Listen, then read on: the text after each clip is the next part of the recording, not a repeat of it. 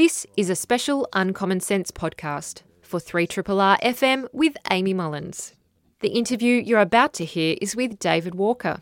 David is Emeritus Professor at Deakin University and an Honorary Professorial Fellow at the Asia Institute based at the University of Melbourne. David has written a new book called Stranded Nation White Australia in an Asian Region. It looks at the history of Australia's relationship with Asia and its perception of Asia. I'm delighted now to have with me in the studio the wonderful David Walker. He is the um, an emeritus professor at Deakin University. He's also a professorial fellow at the Asia Institute at the University of Melbourne.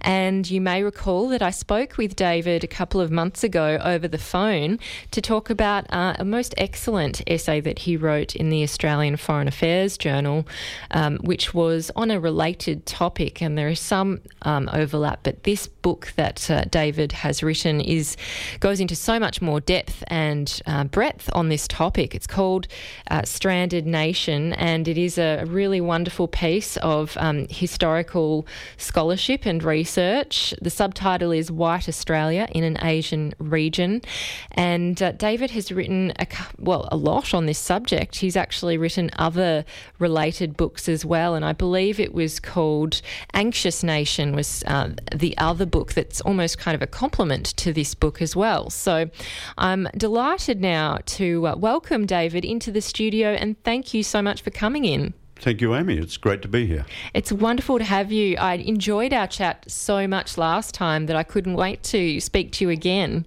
Good. yeah, well, happy to be here. That's good. Um, I did notice that Stephen Fitzgerald is actually um, uh, an associate of yours, and he's written, um, I guess, the preface to this book. Um, what is your kind of relationship with Stephen, and um, perhaps you can share his significance to uh, this subject with us? Yes, well, Stephen um, of course, was our man in Beijing, uh, or yes, from 1972. So he was the the first uh, ambassador to the People's Republic of China, uh, appointed by the Whitlam government. And he was a mere boy at the time. He was about 32. Wow. So it's extraordinary that he's still with us, in, in fact, because, you know, he's uh, he's been around uh, and at the centre of uh, public affairs and uh, Australia China affairs for a very long time. Mm. And um, when I was in my uh, position as uh, the BHP Professor of Australian Studies at Peking University, uh, Stephen came through on a couple of occasions. Uh, I invited him also to a conference that I organised in uh, Shanghai in 2015, and he gave a absolutely fabulous uh, talk there, which was partly about his time in, in Beijing and his time as ambassador, which became the basis for Comrade Ambassador, his uh, his book on on that experience, but also his wider experience of um, China. Yeah, well, he's a highly regarded person in this field, and as are you. So um, it's great to hear from him and his take on this book. And um, he's talking about your book and what he's taken out of it, of course. Um, and he said he savoured the reading of this book um, because although Australia Asia relations have been a professional interest for me over the past six decades, it has enlightened me on much I never knew. I feel like that's a pretty big endorsement, isn't it? I'm happy. I'm happy with that endorsement. I I'm willing to accept that. Yeah, no, that's that's good. But I but I think actually the point that Stephen's also making is that that in fact there is a history to be researched there, and as much as we often think we know a subject or we know the history because we've lived it, uh, when you actually go back to the records uh, and have a look at you know what was said and what was done and what was what was uh, thought. Uh, new stuff uh, come comes to light, and, and I think he was making the he was making a case for history there. I think as well, Amy, mm. that um, you really do have to go back to the records. And uh, that's the best way to get a, a, a more comprehensive understanding of, uh, you know, where we've been. Of course, and you say about um, Australia and Asia and our relationship and perception of Asia that we've kind of often put them. Um, over as a, a, distant future, some kind of something that's going to happen for us, for Australia, that a relationship that's going to emerge and grow somewhere into the future. And so you've highlighted that um, that can often shut down any kind of examination of what's happened in the past, which is, as any historian knows, very important not only for the present in terms of how we um, manage our relationships and build upon our connections, but also for the future. Sure. Yeah. No, I think the uh, I'm quite fascinated by this by this futurist project, if you like, and it's it goes back to the late 19th century. Really, I mean, the idea. If you look at the invasion writing, and we may come to this later, but if you look at the the idea of invasion, nearly always those stories are set a generation into the future. So uh, the warning goes out that unless we uh, address the problem that is building in our community now, we're going to face some kind of uh, catastrophic moment and we better prepare for it. And that idea that that we face an Asian future often has a fairly catastrophic tinge to it. You know that it's mm. something we should be worrying about rather than uh, anticipating more positively. But it continues right down to, uh, for example, the Gillard White Paper. Uh, on on Asia, on Australia's place, uh, Australia in the Asian century, and all of that was framed pretty much as something that was unprecedented. She used the term unprecedented, that, that we face unprecedented times. Of course, that's always true. I mean, the present, whatever future we face, is unprecedented by definition. You know, not going to repeat what's happened in the past. But the idea that we've never had to face rising Asia and that uh, this is something that uh, is occurring to us for the first time is simply wrong. You know, we've we've faced rising Asia over the last uh, century, but I think the other danger in it is that it, it it is a kind of act of postponement. You know that we're saying to ourselves, this is this is happening or about to happen or will one day happen. Uh, we don't need to really get too urgent about it just yet um, a little bit like climate change for some people. But let's let's just wait around and see how it turns out, and, and then we'll address it. But the fact of the matter is, it's with us now, mm. and we've been facing different versions of rising Asia for the last century. Do you think there is, or the reason why perhaps there's been this active postponement of pushing Asia and our relationship into the future? Is it partially because of perhaps a lack of understanding of Asia? And obviously, Asia is quite a, a big term, but there's so many parts of Asia, so many countries within Asia that have their own identities, their own very unique cultures and languages. Perhaps do you think there is a bit of a disconnect or a lack of understanding of those cultures and um, you know the the differences, but also the similarities. Oh, I think that's true. I think that is true. I mean, Asia is a pretty um, awkward uh, term and an awkward category. I mean, in some ways, indispensable. I mean, we can't hold a conversation without using the word and without using the term. But the term has its um, has its drawbacks because it it covers so much cultural diversity and so much uh, so much historical diversity and uh, and so on that that it's pretty you know it, it's a it's a way of papering over a whole lot of uh, very very important differences. But I think the other dynamic in this is that we tend to look back upon that past as being pretty unhelpful to us in a nation building kind of way. You know, we, we kind of know that uh, our treatment of um, Asian communities historically wasn't uh, wasn't terrific. Um, our attitudes towards the Chinese in the 19th uh, and early 20th century was often extremely prejudiced and derogatory. So there's a fear in the community, I think, and perhaps an understandable one, that we really don't want to dredge all that stuff up mm. at a time when we're trying to engage rising Asia. But I, I, do quite a bit of teaching in uh, in China at Beijing Foreign Studies University in uh, in Beijing, and I go through all this stuff with the students. Um, they're pretty unfazed about the fact. I mean, they're not comfortable with the images that uh, I present to them, and the, but they they're more inclined to wonder what's wrong with us that we should have mm. been perpetrating these kinds of stereotypes than what's wrong with them. So, I think we've just got to muscle up a bit and have a bit more courage about talking about about our past because the the people in Asia who we often worry about being you know too sensitive or too concerned about this are much more comfortable comfortable with us addressing it and facing it and discussing it than they are with us attempting to hide it. Mm. So it's a past we can go back to. We shouldn't be excessively uh, ashamed about it. I think we just look at it, analyse it, fess yes. up. well, the more you hide something or don't address it, the more you are making it appear to be shameful or giving it a kind of air of shame. Yes, I think that's right. I, I, think it is a hell of a lot better to to get a bit of sunlight onto it and and discuss it. And some of the discussions I've had with the uh, students in China have been terrific, actually. I mean, about how stereotypes work, uh, who needs them, who uses them, why this emphasis or that emphasis, and so the the discussion that you can have once you open it up and just look at it is really pretty rewarding and worthwhile. Mm.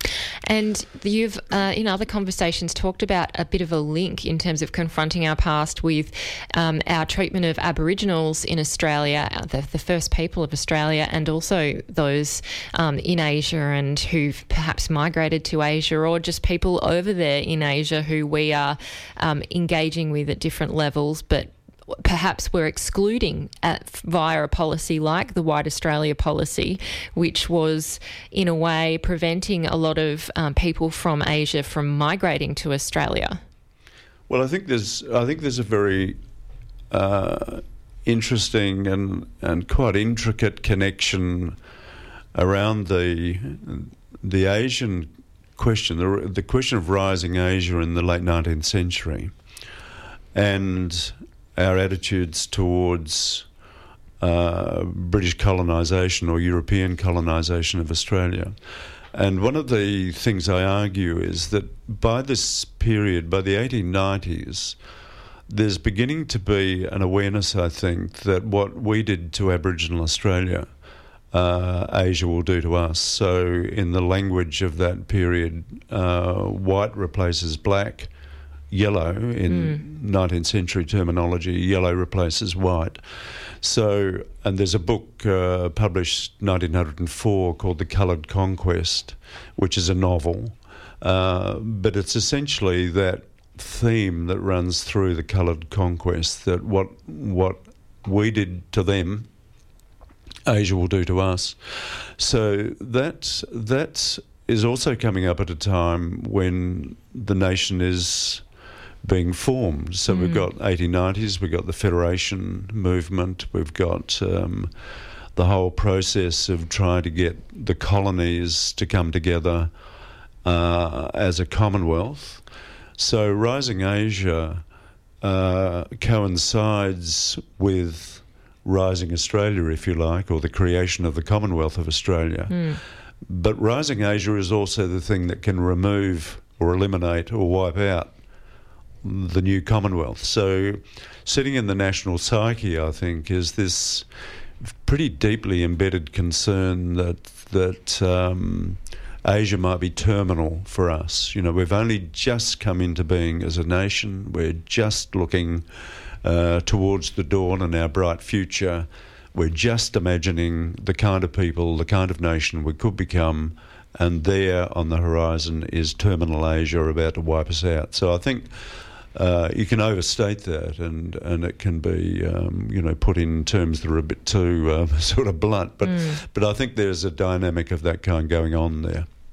Yeah, and you right, raise an important point in terms of the context of what we're talking about when we're saying that, um, in terms of the settlement of Australia and the Federation of Australia, it was as a society, a white society predominantly, a new nation um, that was yeah federated early in the 20th century. And so when you think about uh, societies like Japan and China that are very advanced civilizations that have, you know, have a huge uh, amount of invention and history and culture behind them. Um, that some of the, and of course, Australia has one of the longest histories with mm. its Indigenous people um, in the entire world. But when you're looking at then the British and um, the Europeans coming and settling, they had this, um, I guess, as you say, mindset of being a new nation, of being just formed, and of course, then feeling perhaps more intimidated by the sophistication, perhaps, of Asia. Although I'm interested in the way that they're stereotyped as perhaps not having that sophistication that we would know that they had. Well, I think there are a number of things going on there. I mean, if you go if you go to the Chinese, and a lot of the language around race in this period, late 19th, early 20th century, is is based around understandings of or misunderstandings of biology and, and all the rest of it. So the Chinese were regarded as a very um, that they were the possessors of a very uh, tenacious bloodline. So the concern was that you could never breed out the Chinese again using 19th century categories and terminology. You couldn't breed them out. So, whereas Aboriginal Australians were thought of in the language of the time as evanescent, you know, they were a disappearing race. So, the part of the concern was uh, these very tenacious bloodlines. So, get a few drops of Chinese blood into the community and the culture, and it would never be eradicated. But sitting behind that is is just that argument about the depth of their civilizations. You know that they have been around a very long time, mm. uh, and they've achieved some remarkable things across thousands of years. And when it came to the Japanese, uh, Alfred Deakin once rather famously said that uh, it was their good qualities that we had to fear. And historians, I think, have kind of misunderstood that statement. I mean, they've disparaged his comment, but I, I think if you locate it in the context of the early 20th century, the argument that he's making is precisely that argument about how disciplined they are, mm. how um, how uh, their capacities are evident in the civilizations that they've created, and in the case of the Japanese, just how quickly and miraculously they've uh, modernised after the Meiji Restoration in 1868. So, across a generation, uh, Japan had come to the forefront of the world's attention. And that required enormous uh, skills, capacities, uh, discipline, talent. You know, mm. so don't write them off. You know. Yes, and also we see a rising relationship between Japan and the British Empire, and Australia becoming very anxious about that and making it clear that they're concerned um, that perhaps Britain will um, parcel off any kind of responsibility to defend Australia and push it onto the Japanese, um, given that they, you know, started creating treaties with each other, um, and that was certainly something which uh, I know that the Australian prime ministers brought up and raised concerns um, with the British, and also then decided they needed to form their own uh, form of defence, and it almost really pushed Australia into becoming more independent. Yes, I mean, I, th- I think the the difference of opinion over Japan and Japan's future was one of the critical points of departure, or was a a, a, a real difficulty in uh, aligning an Australian point of view, an emerging Australian point of view, with a with a British imperial view, because out of that treaty, the 1902 treaty, the Japanese, which Japan and Britain signed, um, the Japanese were assigned a role, the Japanese Navy was assigned a role in the Pacific. And uh, so the British Empire, the British naval capacity was stretched. Uh, they felt that they couldn't necessarily look after our part of the world.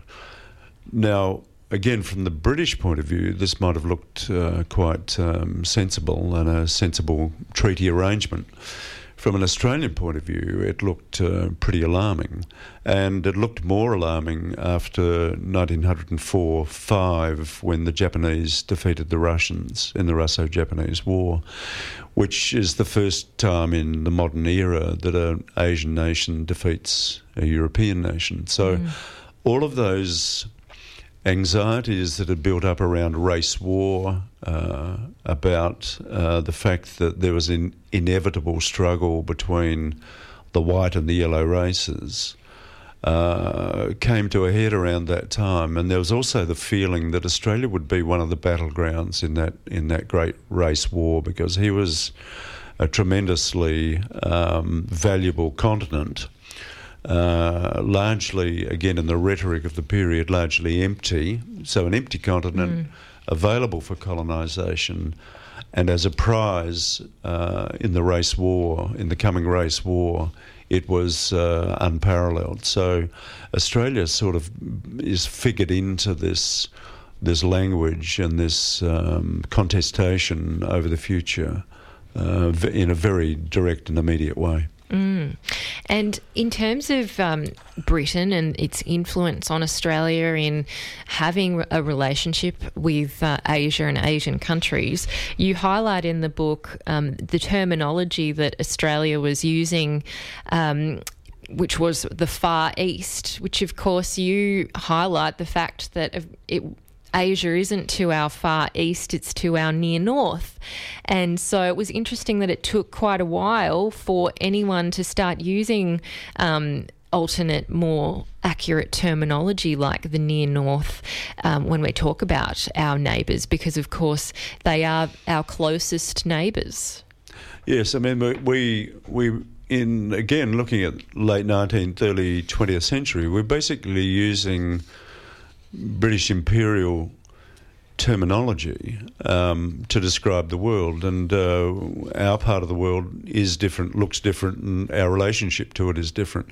But the the near North Far East uh, uh, story is a very interesting one, I think, because in uh, Stranded Nation, I note that one of the first usages, or one of the first uh, people to dispute this uh, idea uh, comes up uh, in the 1870s, 1880s. And his argument is that, um, looked at from Australia, it's not the Far East, uh, and he does use the term near north. So the um, you can at least trace the term back to that to that period around 1880. People are mm. some people are beginning to say, "Hang on, um, we better rethink our our language and the way we think about and uh, discuss." Our relationship to the region. So there it is, 1880, and then it's not until uh, Menzies' first radio broadcast as Prime Minister in 1939 that he uses the term near north. And what he says in that broadcast, which has to be a very deliberate moment for a, for a new prime minister, I mean, it's not. Again, I think historians have missed the significance of it because I think Menzies was trying to make the point that we have to think about our place in the region mm. and we have to think uh, about this as our near north, not as our far east. Now, the other part of what Menzies was saying, I think, was not that we should therefore de- develop an independent foreign policy and we should strike out on our own. I think his argument was that this is Australia's opportunity to step onto the world stage alongside Britain so mm. that we could be, uh, you know, Britain's partner in uh, managing the Pacific and managing Pacific affairs. So it's not a moment of, of uh, striking independence, but it's a moment of uh, announcing Australia's uh, collaborative intention and desire to be recognised by Britain as a worthwhile player uh, in the region. But the term Pacific's pretty interesting in all this. Can I ramble yes. on about that? Yeah, Amy? I was going Am to I ask allowed to about that. yes, please. Yeah, well, the, the Pacific, I think, is a very interesting term because it, it again, there are a lot of there are a lot of Asia-related terms that are being used um, in this period down to the first half of the 20th century. But in Australia, the Pacific becomes the preferred term, I think, and my argument is that it's really a reassuring way of referring to the region because it's, uh, it refers to naval. The Pacific uh, is an allusion to naval naval power. It's about oceans. Mm. It's about naval power, and it includes the United States, it includes Britain and the United States. So it picks up all those heroic references about, um, you know, Drake and Frobisher and the British Navy. It draws in the American uh, naval power, the Great White Fleet, and, and so on, the, the ways in which America had become increasingly uh, significant as a naval power. And it reassures Australians that the Pacific is not something quite so worrisome as that other thing, uh, Asia, the Asian landmass, which is characteristically referred to as teeming and um, massive populations uh, hell bent on on uh, coming down towards Australia. So the landmass idea of Asia conjures up invasive Asia, mm. and the Pacific conjures up much more reassuring images about our British imperial past and our uh, potentially American uh, future, but it's naval, it's naval power, and on the oceans, you know, where where we rule the waves. Mm. Where do you think we're at in terms of our terminology now, then? Because obviously, Asia Pacific gets bandied about quite a lot when you're talking about the region as a whole. Mm.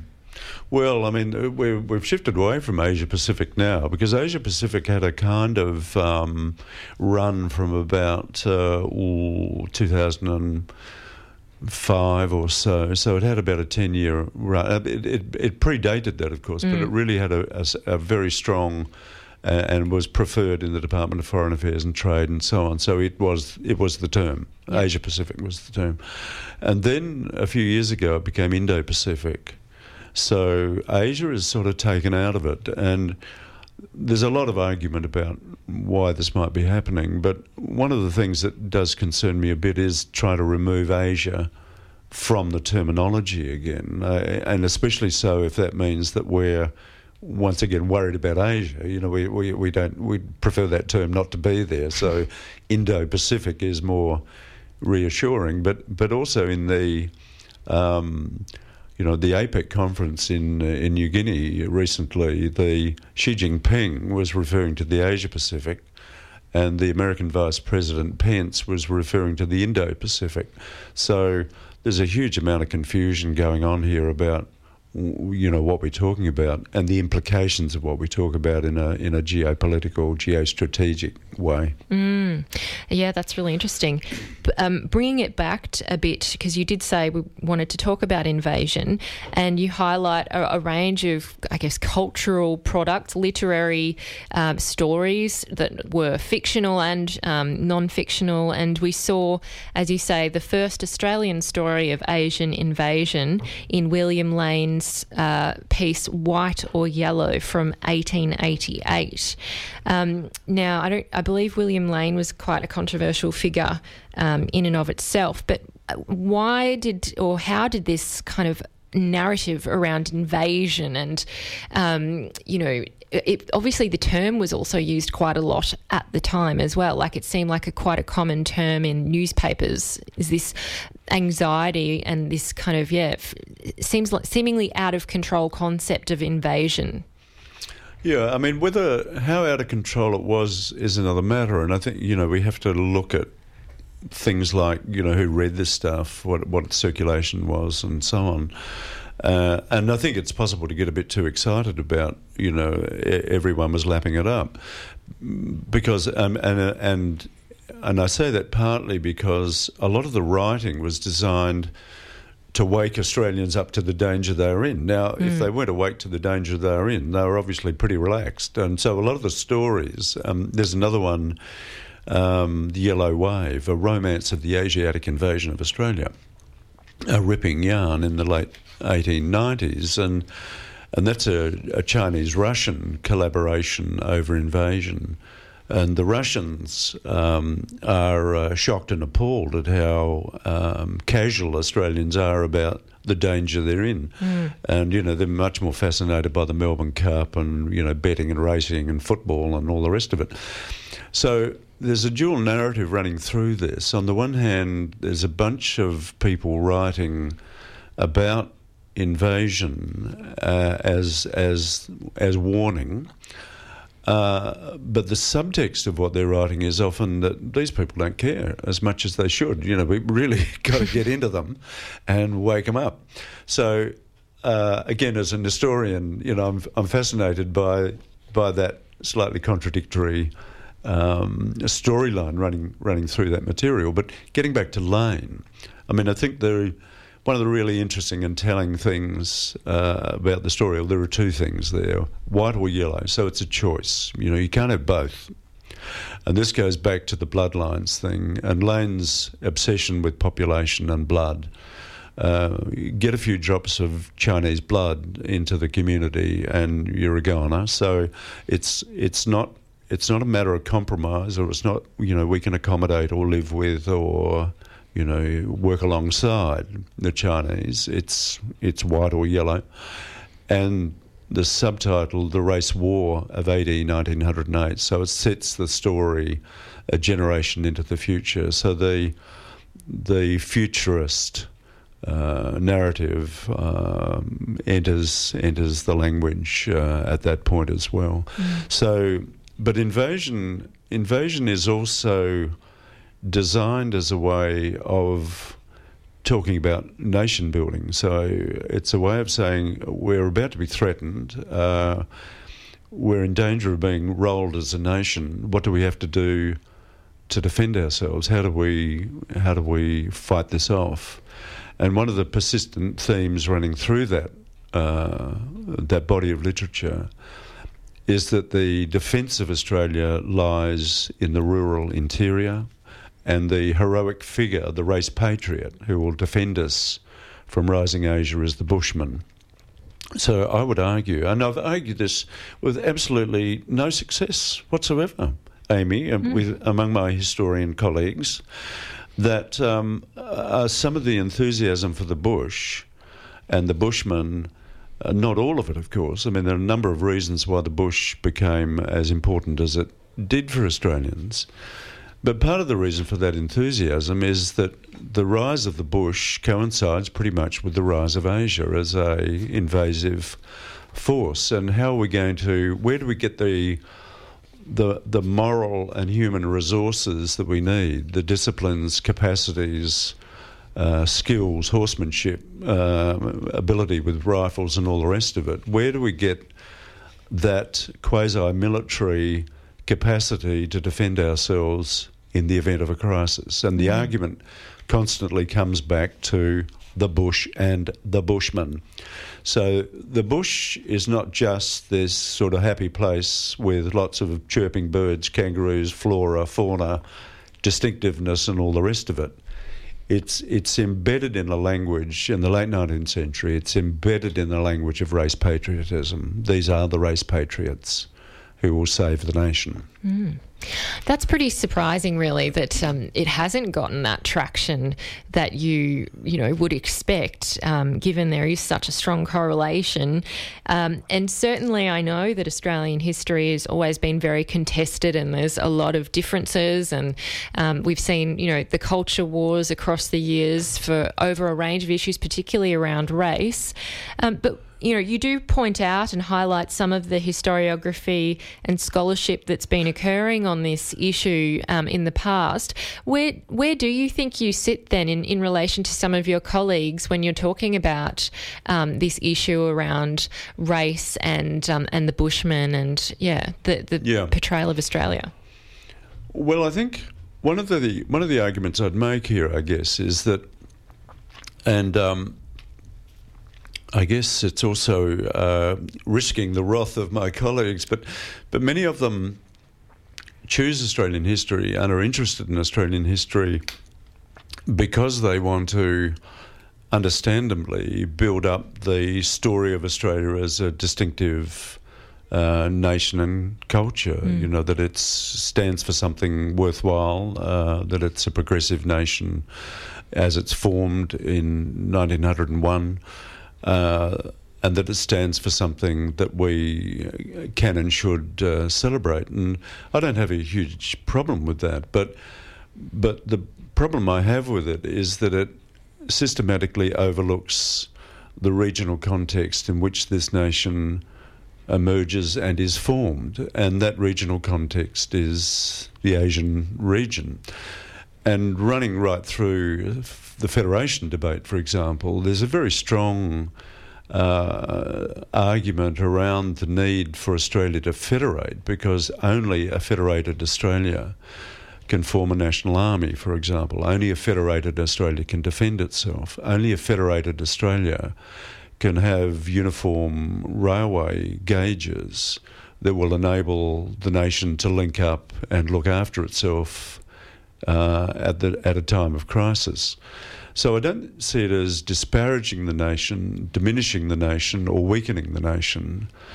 To also point out that that the ways in which we've thought about Asia have been uh, powerful in in determining the kinds of priorities that we've developed uh, in Australia. So again, if you go back, uh, and this is you know this is not particularly controversial actually, but if you go back to the first decade of federation, the money that was poured into the defence budget was extraordinary.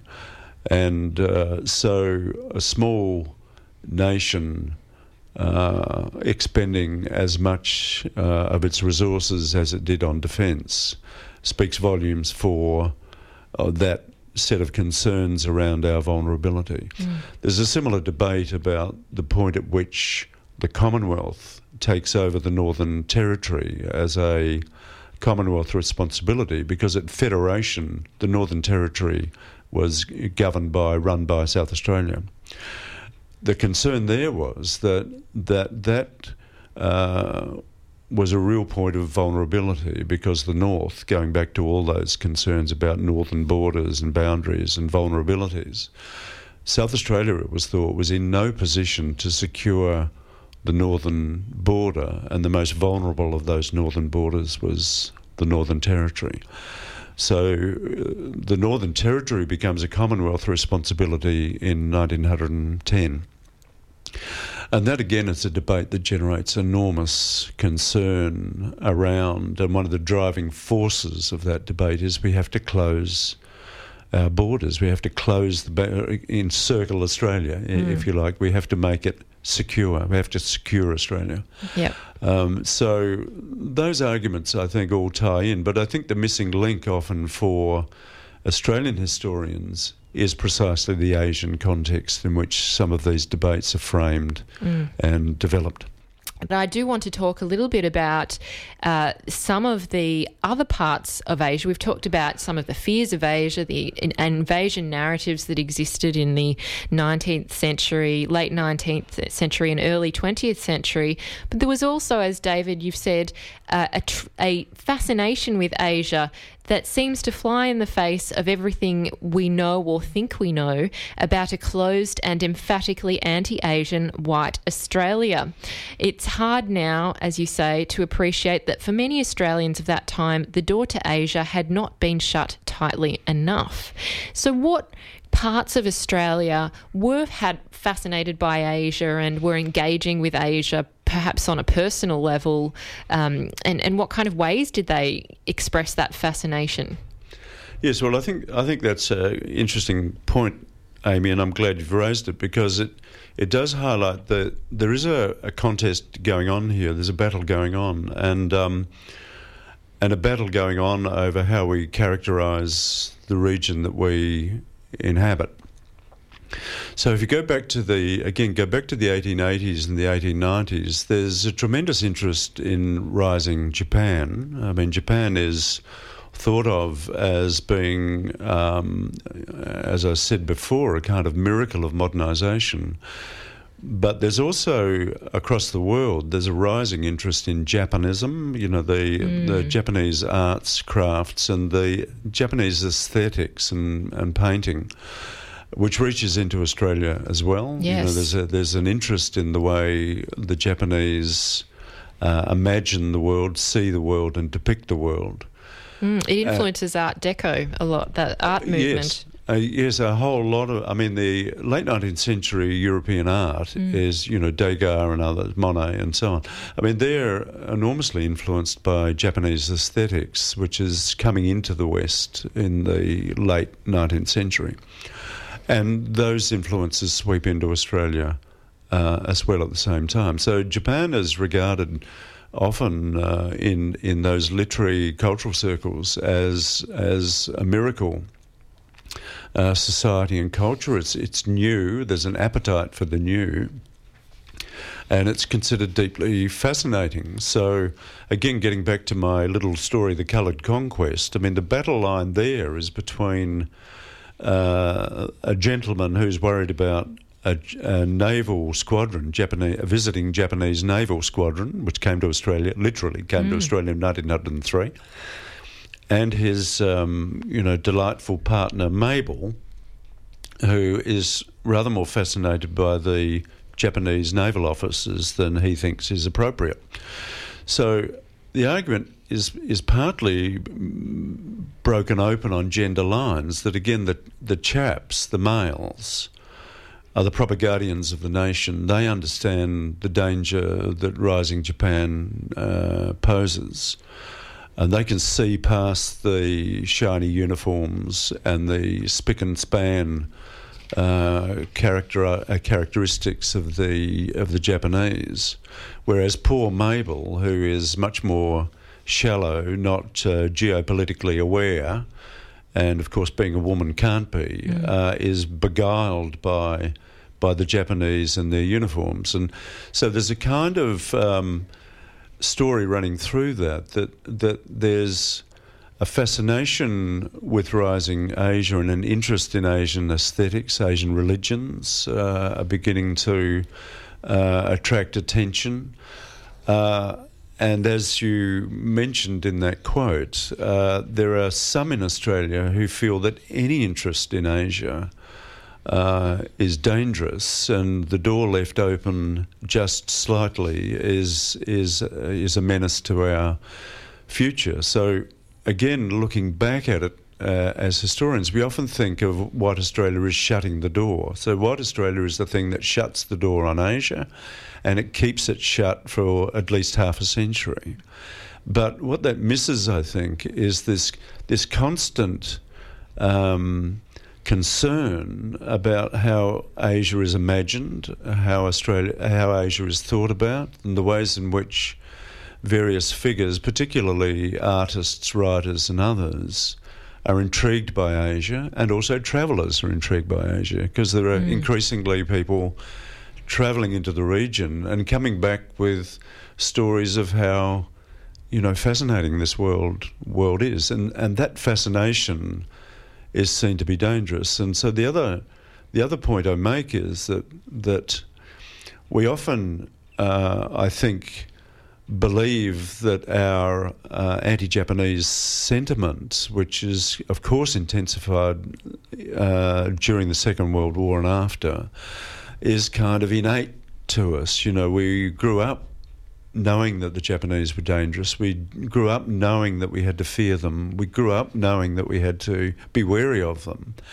Uh, and I would argue the country, We grew up being quite intrigued by Japan. We grew up in some quarters being very fascinated by Japan. And we had to be taught that the Japanese were dangerous. And a lot of, again, the invasion stories and a lot of the narratives around closing the door are stories about how we have to be much more careful about uh, entertaining the idea that there's nothing to worry about uh, from either the Japanese or, or, from the region. We have to worry about this because it's you know it's it's mm. it's threatening our future. So it's we learn we have to learn to dislike and fear the Japanese. It's not innate. It's not culturally innate. It's not something. It's not not the birthright. it's something we learn. Yes, and there are other elements to this, such as um, fictional stories that you write about, such as Madame Izan from 1899, which um, was written by uh, Rosa Campbell. Is it Praed? Praed.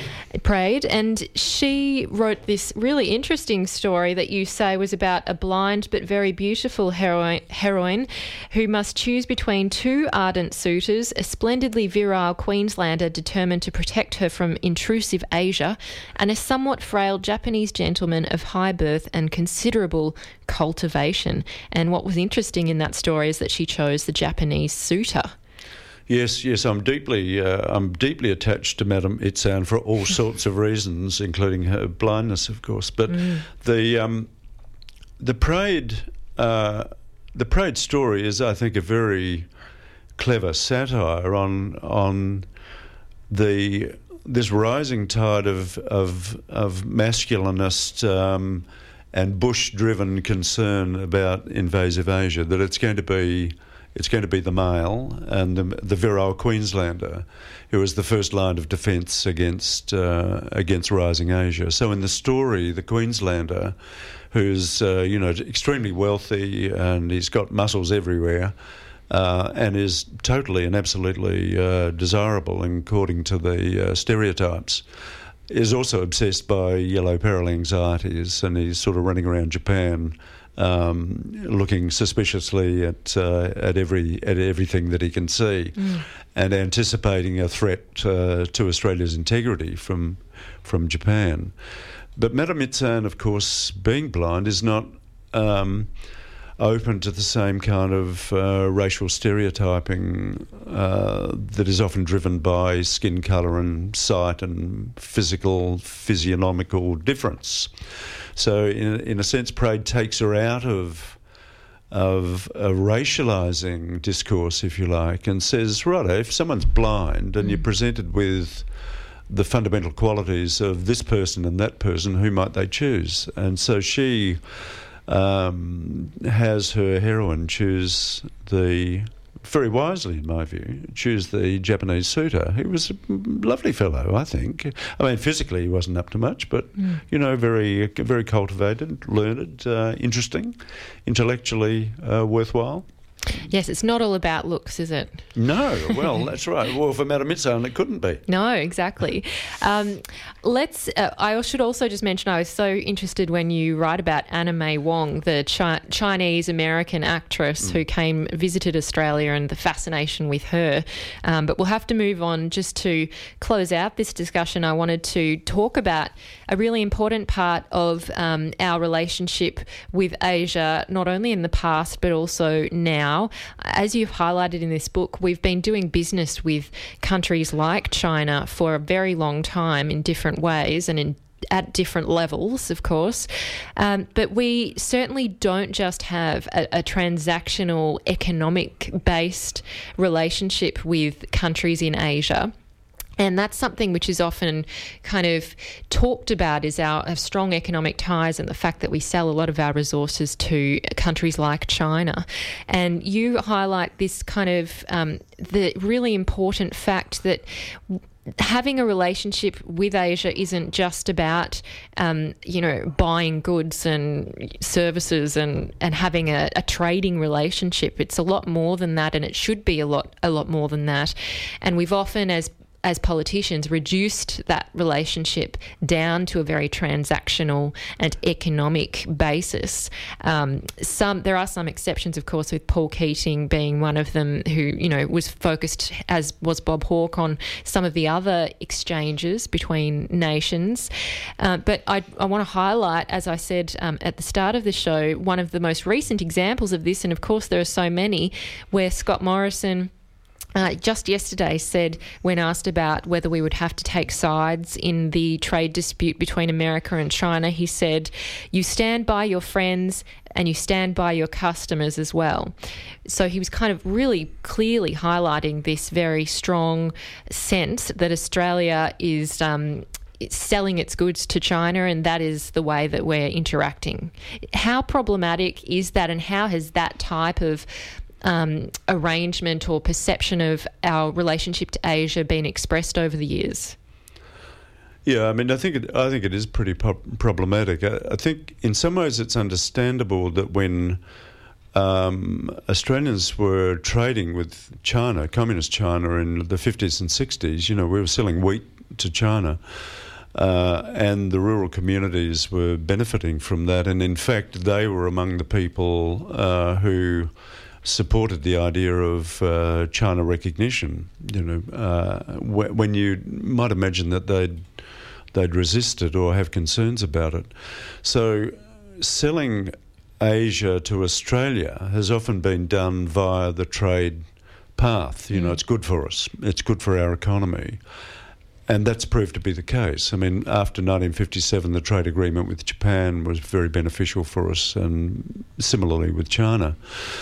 But I think I think that's you know that's 50, 60 years ago or whatever, and the idea that we're still characterizing the Chinese, for example, as customers is is is really is really problematic, and it's problematic on several grounds. But one of them is that even on economic grounds, if we wish to understand the market that we're so uh, obsessed and concerned about, uh, we need to understand what motivates Chinese choices. What what are their what are their uh, cultural predilections? Why are they wanting this product versus that product? Uh, why do they want French wine rather than Australian wine, or whatever the argument might be?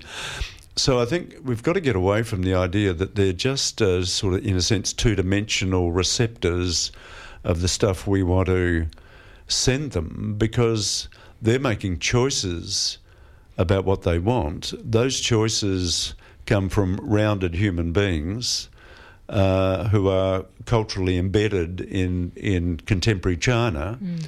and their, uh, their, their choices are important for us to understand. So we, if we think of them simply as customers, we, we not only we damage the thing we're trying to protect, the transactional thing, but we also cut ourselves off from the cultures of the region, which we need to know. Again, not just in transactional terms, but because we might benefit from it. You know, we might learn something from it.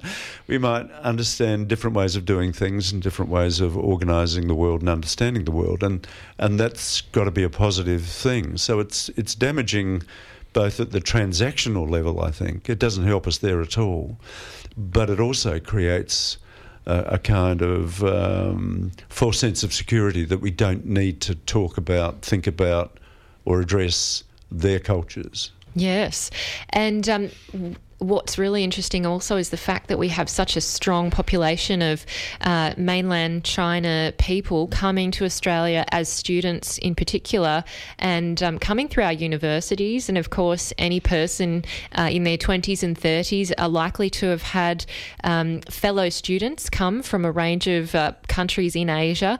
So it's not too hard to start to engage with Asian culture and different countries via the people who are already in Australia, who are around us um, as fellow um, people, to, to start to break down the barriers that exist.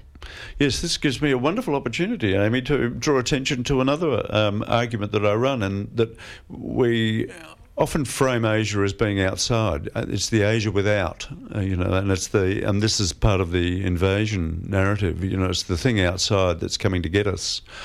Whereas uh, across our history, there's been Asia within, you know, there'd been communities within Australia. Uh, and so, again, that idea that where Asia is the future and it's coming at us and we better, better attend to it and it, we've never been there before, again overlooks the ways in which these communities have been with us for quite some time and that the ways in which they interact, they address their place in our society and the contributions they make to that society, I think uh, are things we need to pay more attention to. And mm. and by and large, I think we are. I think we are moving in that direction. Uh, in terms of the Asia within, if you like. Yes, certainly it needs a bit of a conscious effort to include because if you're not consciously including people and starting to seek to understand others and establish empathy um, for other viewpoints and other backgrounds, then you can sometimes unconsciously exclude people. Yeah, I think that's right. I think that is right. And it can take it can take a bit of effort. And I think also, I, I would say on the Chinese side, I mean, all the virtues not on their mm. side and all the, uh, the, the wrong on ours. I mean, I think again, speaking of the Chinese side, I, I think it's important for them to interact with with going to the the student experience, for them to interact with Australian students. It's been one of the the problems that's come up around international students, that the only students they see are other international students. Because I think we want international students to get a better understanding of our society, of how it works, of our values. You know, we're not just a blank slate. We're not just a place with no culture, no history, and nothing worth paying attention to. We have things here that we believe we do well. We have values that we take seriously. Mm.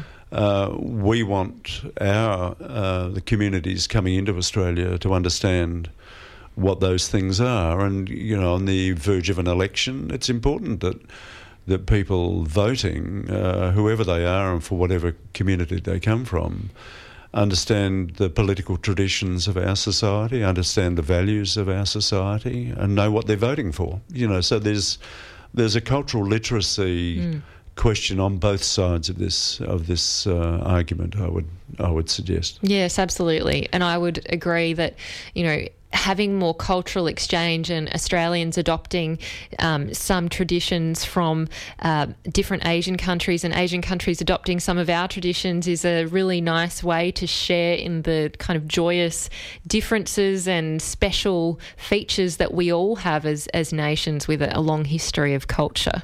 Yes, I think that's right. And of course, there will be points of tension and mm. difficulty, but we're going to handle them a lot better if there's some kind of uh, conversational background. There's a shared language, there's a way of approaching these things, and there's some degree of uh, mutual understanding that we actually know uh, what we're uh, disagreeing about yeah. and can resolve that. Yeah.